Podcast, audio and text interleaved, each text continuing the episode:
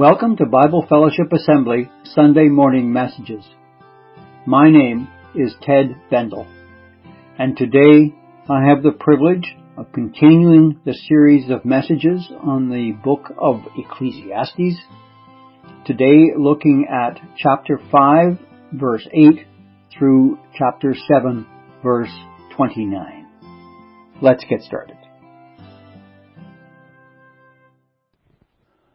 I do hope you all packed a lunch. We have a lot of stuff to go over this morning. Um, so if you would uh, open your Bibles to Ecclesiastes chapter five for starters. Again, the the uh, we've been over this before, but the general consensus is that Ecclesiastes was written, most likely, written by Solomon. And uh, that last that last song, you know, I'd rather have Jesus than be king of a vast domain. Solomon, I, I read somewhere, Solomon's net worth, the, at the uh, apex of his career was several trillion dollars. So just keep that in mind as we go. There's a, a story told about a businessman who went on a holiday to a South Seas island. And early one morning he happened to see a fisherman row his small boat into the wharf and noticed that he had caught several large fish. So the businessman asked him, How long did it take you to catch those fish? The response was, Well, not very long. So why don't you stay out longer and catch more fish? Well, why? These fish will feed my family. Well, what do you do with the rest of the day? Well, after I get back from fishing, I play with my kids, then in the afternoon, I have a nap with my wife, and evening we go into the village and where we, we sing and dance and have a good time with our friends and enjoy a good meal. Then the next day we do the same thing. Why? Well, if you stayed out longer and caught more fish, you could eventually, you could sell that, the extra fish and eventually buy a bigger boat and um, then hire some of your friends to fish with you. And then what? Well, you could eventually start a fish processing plant in the city and become rich. And then what? Well, you could build the business up and maybe even make it a public corporation selling stock in the stock market. And then what would I do? Well, you could become very rich and then sell your shares in the corporation, retire to a small seaside village and where you could fish a little, play with your grandkids, have an afternoon nap, and every evening uh, sing and dance and relax and enjoy a good meal with your friends. Puzzled, the fisherman asked, Isn't that what I'm already doing?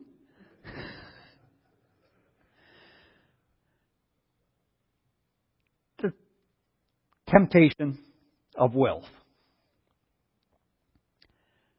So let's read what Solomon had to say here. Ephesians 5, and we'll begin reading verse 8. Uh, sorry, Ecclesiastes. What am I saying? Um, if you see in the province, in a province, the oppression of the poor and the violation of justice and righteousness, do not be amazed at the matter, for the high official is watched by a higher, and yet there, and there are yet higher ones over them. But this is gain for a land in every way, a king committed to cultivated fields. He who loves money will not be satisfied with money, nor he who loves wealth with his income. This also is vanity. When goods increase, they increase who eat them. And what advantage has their owner but to see them with his eyes? Sweet is the sleep of a laborer, whether he eats little or much, but the full stomach of the rich will not let him sleep. There is a grievous evil that I have seen under the sun. Riches were kept by their owner to his hurt, and those riches were lost in a bad venture. And he is the father of a son, but he has nothing in his hand. As he came from his mother's womb, he shall go again. Naked as he came, he shall take nothing for his toil that he may carry away in his hand. This also is a grievous evil. Just as he came, so shall he go, and what gain is there uh, to him who toils for the wind? Moreover, all his days he eats in darkness, in much, much vexation and sickness and anger. Behold, what I have seen to be good and fitting is to eat and drink and find enjoyment in all the toil with which one toils under the sun the few days of his life that God has given him, for this is his lot. Everyone also to whom God has given wealth and possessions and power to enjoy them, and to accept his lot and rejoice in his toil, this is the gift of God. For he will not much remember the days of his life, because God's keep, God keeps him occupied with joy in his heart. There is an evil that I have seen under the sun, and it lies heavy on mankind. A man to whom God gives wealth, possessions, and honor, so that he lacks nothing of all that he desires, yet God does not give him power to enjoy them, but a stranger enjoys them. This is vanity. It is a grievous evil. If a man fathers a hundred children and lives many years, so that the days of his years are many, but his soul is not satisfied with life's good things, and he also has no burial, I say a stillborn child is better off than he. For it comes in vanity, and it goes in darkness, and in darkness its name is covered. Moreover, it has not seen the sun or known anything, yet it finds rest rather than he. Even though he should live a thousand years twice over, yet enjoy no good. Do not all go to the one place? All the toil of man is for his mouth, yet his appetite is not satisfied. For what advantage has the wise man over the fool? And what does the poor man have who knows how to conduct himself before the living? Better is the sight of the eyes than the wandering of the appetite. This also is vanity and striving after wind. So this first half of our scripture portion is in the form of a, the technical term is a chiasm. Uh, it's a literary device designed to help us to remember the most important point. So the passage goes like this. There's man, there's money's inability. There's money's ability. There's money's purpose. There's money's ability and money's inability. Okay? You get that? Chiasm, it's kind of like an X. So, we'll look at money's inability. In, um, in the scripture here, Solomon speaks of at least two things that money cannot buy. The first is justice in the first few verses. If you see in a province the oppression of the poor and the violation of justice and righteousness, do not be amazed at the matter. For the high official is watched by a higher, and there are yet higher ones over them. I like the NIV translation here because it brings out some of the nuances. The new NIV says, one official is eyed by a higher one. The point is that there is corruption not only in every human heart, but also and inevitably so in every human institution. So when we notice injustice and oppression, we should not be amazed. We should do everything in our power to correct it. But we should recognize that corruption is the inevitable result of our human fallenness. the result of believing the lie that we can be as God. But surely, you might say, if there were sufficient resources given to law enforcement and, and the, the courts and so on, that would take care of the issues. No? But man, just look around. How could that possibly be when police forces, the very uh, bodies charged with the protection of the public, when several police forces in Canada today are being accused of mishandling evidence, of not caring for the poor, of causing needless pain and hardship, and of racial profiling. The problem is that despite the resources at its disposal, there will always be distrust and cover up within human institutions and government institutions as well. Some officials protect others, or they are envious and suspicious of others. Frankly, it's a big mess, and the vulnerable are caught in the crossfire, and money simply cannot solve the problem. Ugh. Solomon gives us a hint about a solution to the problem. In verse 9.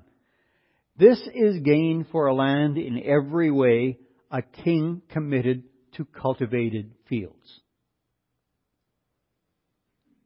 The solution is not money, but righteousness.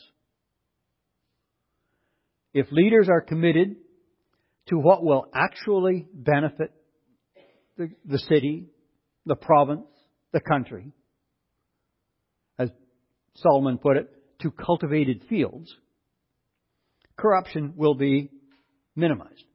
You won't eliminate it, but at least it'll be under control. If leaders stop eyeing each other, stop being suspicious of each other, stop being, and, and instead pursue what is best for the citizenship, justice will begin to prevail. The solution to the problem of injustice has little to do with money. Because in itself, money cannot solve the problem.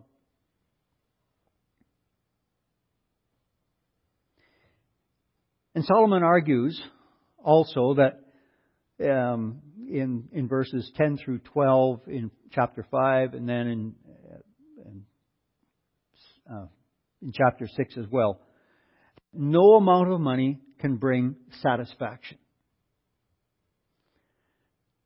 Typically, the more we have, the more we want.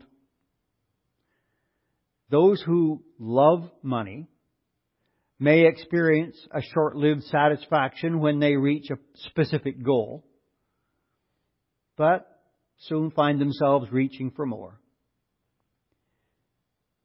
Money love is a God that keeps us wanting more.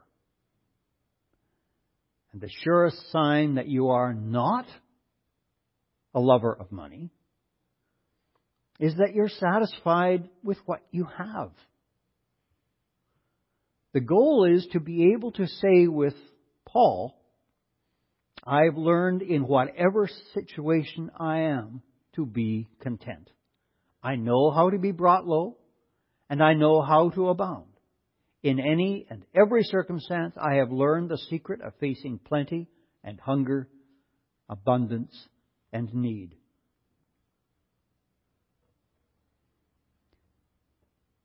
Money can't offer satisfaction because it always invites new problems. Um, now, few of us will approach Solomon's uh, wealth, but what he discovered was the more he had, the more people who sat at his table.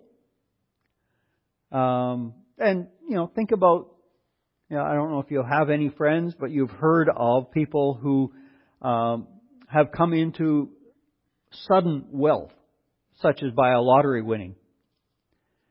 Suddenly they have more friends and relatives than they can count. And most of those people, uh, most of the people who receive uh, sudden wealth like that, uh, who do not get or do not follow sound financial advice, find themselves reduced to poverty in short order.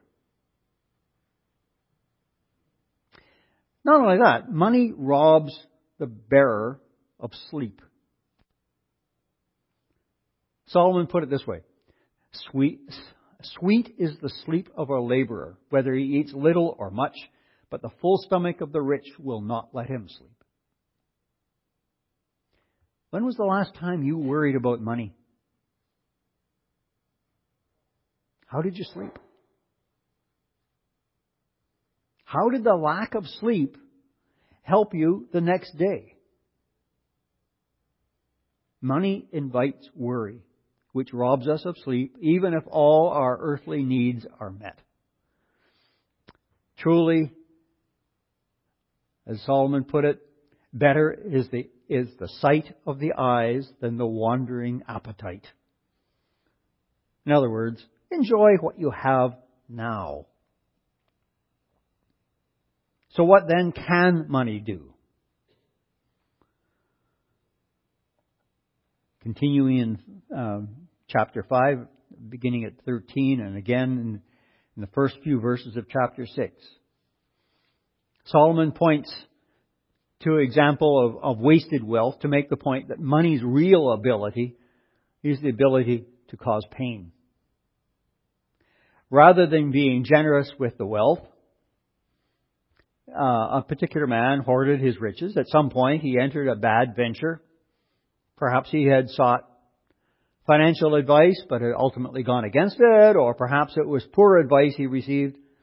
Either way, he invested in a scheme where he ought not to have invested, and in the end lost all his wealth. This left him unable to provide for his family. He went to the grave as empty handed as he had come into the world. All the money he had earned during his productive working years meant nothing. His wealth offered him nothing of substance and brought only pain. You may remember that Jesus told a story along the same lines. In Luke 12, Jesus told a parable saying, The land of a rich man produced plentifully, and he thought to himself, What shall I do? For I have nowhere to store my crops. So he said, I'll do this. I'll tear down my barns, build larger ones, and there I will store all my grain and my goods. And I will say to my soul, Soul, you have ample goods laid up for many years. Relax, eat, drink, and be merry. But God said to him, Fool, this night your soul is required of you, and the things you have prepared, whose will they be? So is the one who lays up treasure for himself and is not rich toward God. And all this leads up to the real purpose of financial wealth. Verse 18 and following. Behold, I have seen what I have seen to be good and fitting is to eat and drink and find enjoyment in all the toil with which one toils under the sun the few days of his life that God has given him, for this is his lot. Everyone also to whom God has given wealth and possessions and power to enjoy them, and to accept his lot and rejoice in his toil, this is the gift of God. For he will not much remember the days of his life because God keeps him occupied with joy in his heart. Did you notice the contrast in the language Solomon used? Earlier, he was commenting on the grievous evils that he had seen under the sun. And now he's commenting on what he has seen to be good and fitting. And the difference is God. In these three verses, God is mentioned four times. So what he's saying is that the person who finds his satisfaction in God and the, in the things that, that God has given him, whether little or much, that is the person who is living with true wisdom. If you trust, if your trust is in money itself, you're living foolishly. If your trust is in the God who gives you money and all other good gifts, you are living wisely. In fact, the one who learns to live daily in God's presence will not much remember the days of his life because God keeps him occupied with joy in his heart. Those who learn to rejoice in God and in his good gifts in the present will find such joy in God that the troubles of life begin to seem insignificant in the bigger scheme of things. Centuries after Solomon, Paul wrote this to his friend and protege Timothy. And it's something of a commentary on this passage. 1 Timothy 6, beginning at verse 6. Paul wrote, There is great gain in godliness and contentment. For we brought nothing into the world, we cannot take anything out of the world. That if we have food and clothing, with these we will be content. And those who desire to be rich fall into temptation, into a snare, into many senseless and harmful desires that plunge people into ruin and destruction. For the love of money is a root of all kinds of evil. It is through this craving that some have wandered away from the faith and pierced themselves with many pangs. But as for you, O man of God, flee these things. Pursue righteousness, godliness, faith, love, steadfastness, gentleness. Fight the good fight of the faith. Take hold of the eternal life to which you were called and about which you have made the good confession in the presence of many witnesses. Only as we find our satisfaction in the living God can we find those things that we so yearn for. Money can't produce justice, but God provided perfect justice in Jesus Christ. On the cross, Christ was punished for the sins of his people so that perfect justice could be exercised. And because perfect justice has been exercised in him, the grace of forgiveness is available to all repentant sinners. Justice, true eternal justice, can only be realized in Jesus Christ. And likewise, satisfaction can only be found in Him. Augustine famously said, You have made us for yourself, O Lord, and our heart is restless until it finds its rest in you. God in Christ Jesus offers us the satisfaction that we can never find in money. If we look to Him for satisfaction, the sorrows of this life will fade into insignificance as God fills our hearts with eternal joy. And isn't this how Jesus lived, in fact? He didn't spend his time on earth figuring out how to hoard for retirement. He had nowhere to lay his head, but he trusted his Father, our Father, to meet his daily needs, and he learned to find his joy in daily obedience. The result was that he was a man who was occupied with joy in his heart, even though he was a man of sorrows.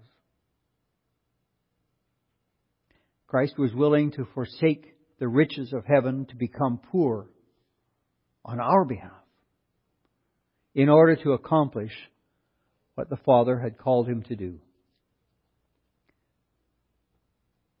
We should be thankful for the good gifts that God has given us. But at the same time, we have to hold them with open hands be ready to share them with others for the sake of loving obedience, of living like our Lord. That's the path to true joy. May we all find that joy in Christ Jesus.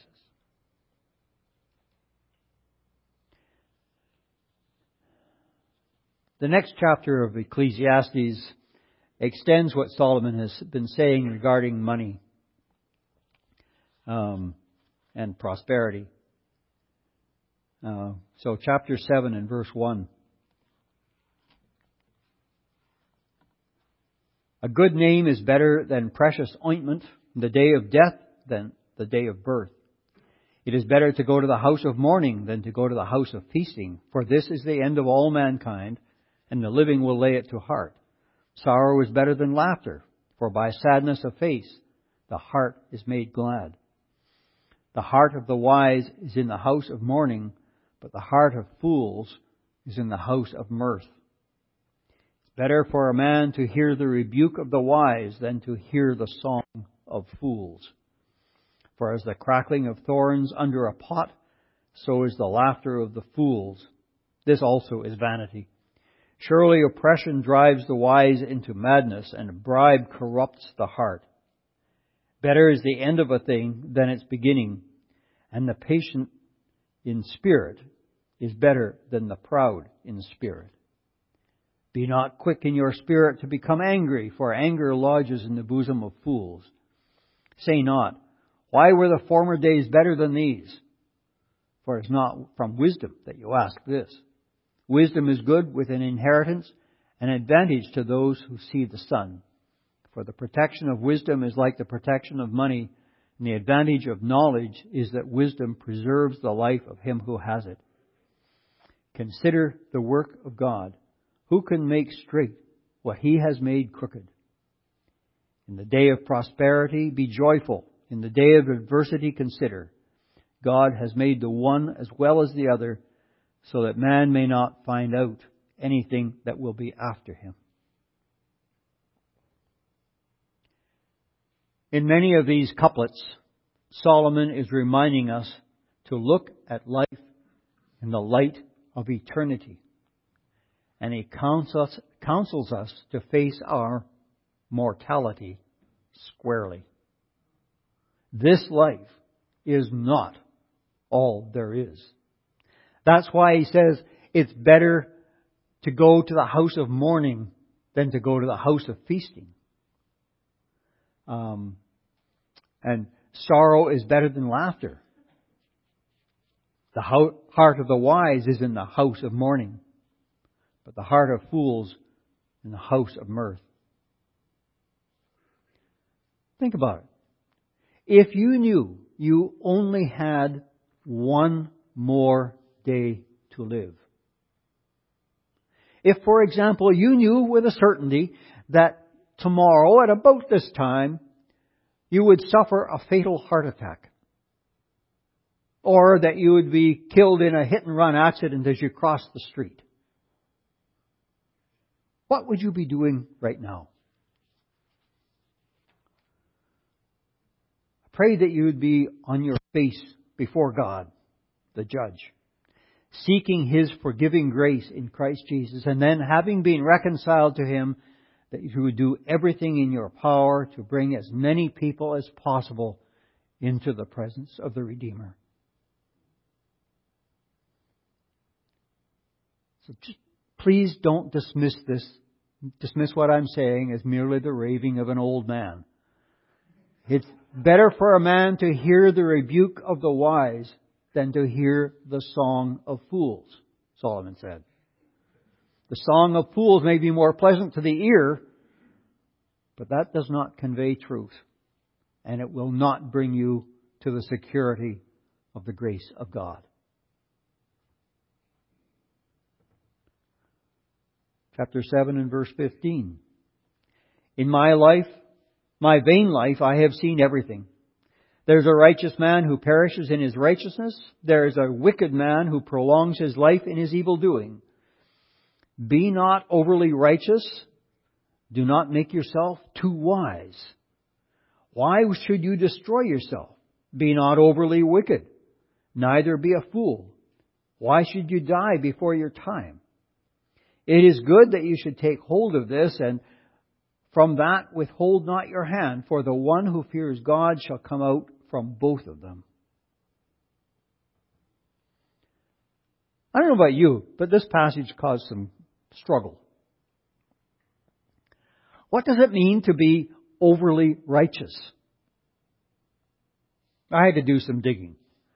And I found that most commentators suggest that this is the same kind of uh, fanaticism that resulted in the kind of self-righteousness of Pharisaism that Jesus warned us against. And being too wise is an expression of pride.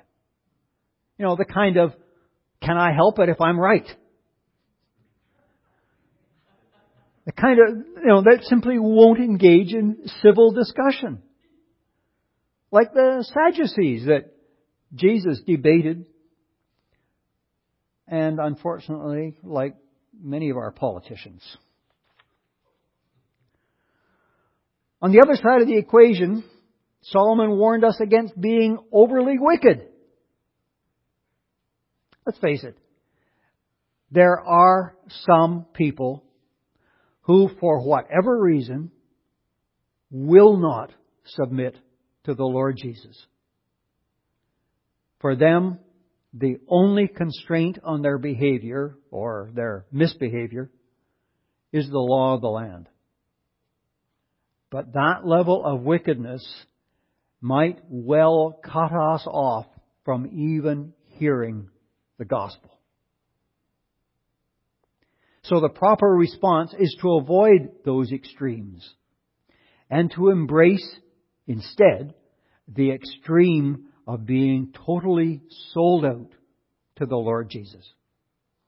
He alone, by the power of the Holy Spirit, can work in us to curb both the folly of self-righteousness and of blatant sin.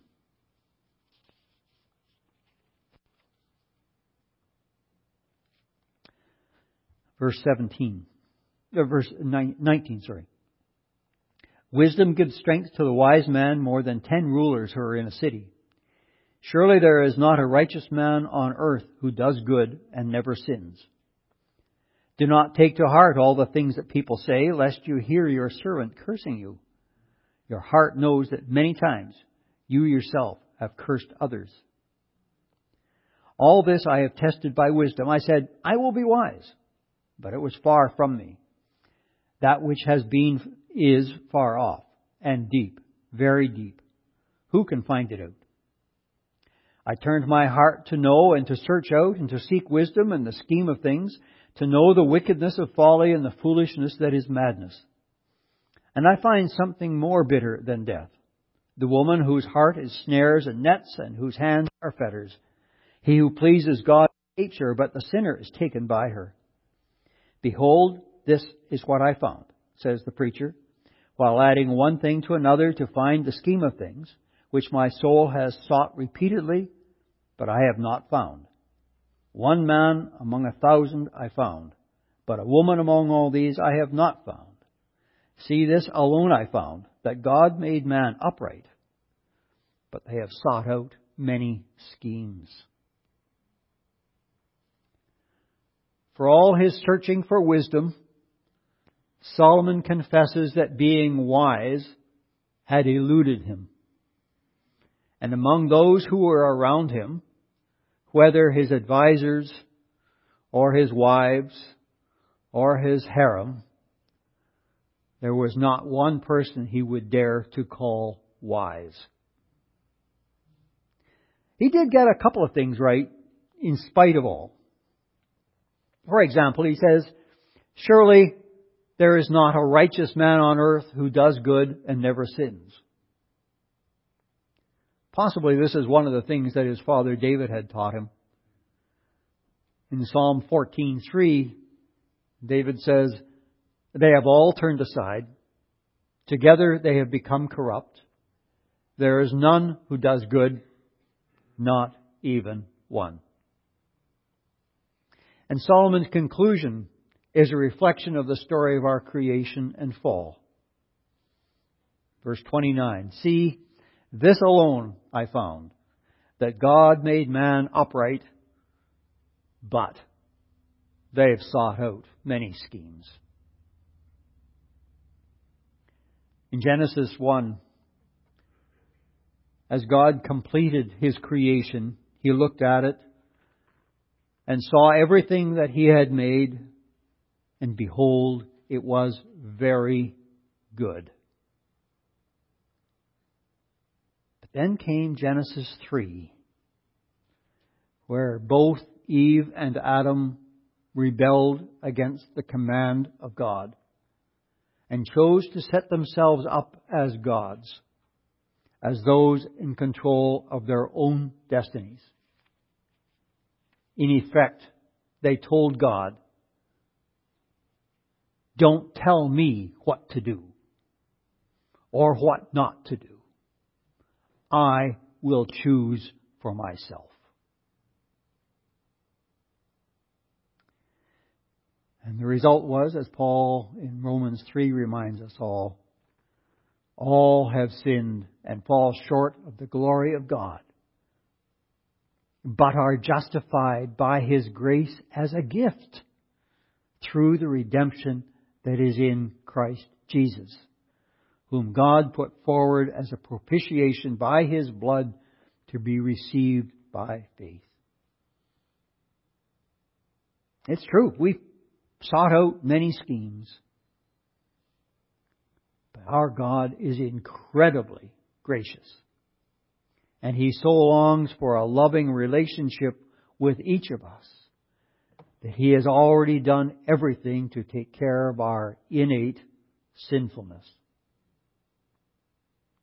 And today, He's waiting with open arms to receive you as His prodigal child. All we need do is surrender to His love. Gracious Father, we thank you. We thank you for that incredible grace. That grace that we could never have expected, never have anticipated, never have qualified for. But you have done it all in Jesus, and we want to praise you for that. Thank you, Father, for the privilege that you have given to us. The privilege of your word, the privilege of starting afresh right now to focus on you, on your will and purpose for our lives. Father, that we might be your agents in this troubled world. That by your grace, we might be we might be privileged to bring others to yourself, that they too might know this measureless, incredible love and grace that you have poured into our lives by Christ Jesus. And we give you our praise in His name. Amen. Bruce, can you close us in prayer? Father, we thank you for the commandment that says, I am your God that brought you out of Egypt. There will be no other gods before me. We thank you for the reminder this morning of what it is to place other things and idols before you. The foolishness, the meaninglessness of it, the chasing of the wind, the pursuing after things that have no value. Lord, we just pray today you'd help us perhaps in our stubbornness, perhaps in our ignorance, perhaps in our bliss of being in a place where we chase after things other than you. Bring wisdom to our minds and our hearts today, Lord. Help us to realize the the beauty and the fruits and the wisdom of the words that were shared this morning. And we thank you for them. We thank you for people such as Solomon who are honest and transparent in their folly, Lord, of living a life that continued to heap up higher and higher amounts of things. Lord, we just humble ourselves before you and we wish to serve you and you alone. We go away, Lord, with heaviness of heart, Lord, thinking how blessed we are and how much stuff we have. Lord, remind us who we are. We are nothing but children redeemed by the person and the blood of Jesus Christ. And that's all we are in you, Lord. Thank you. In your precious name we pray. Amen.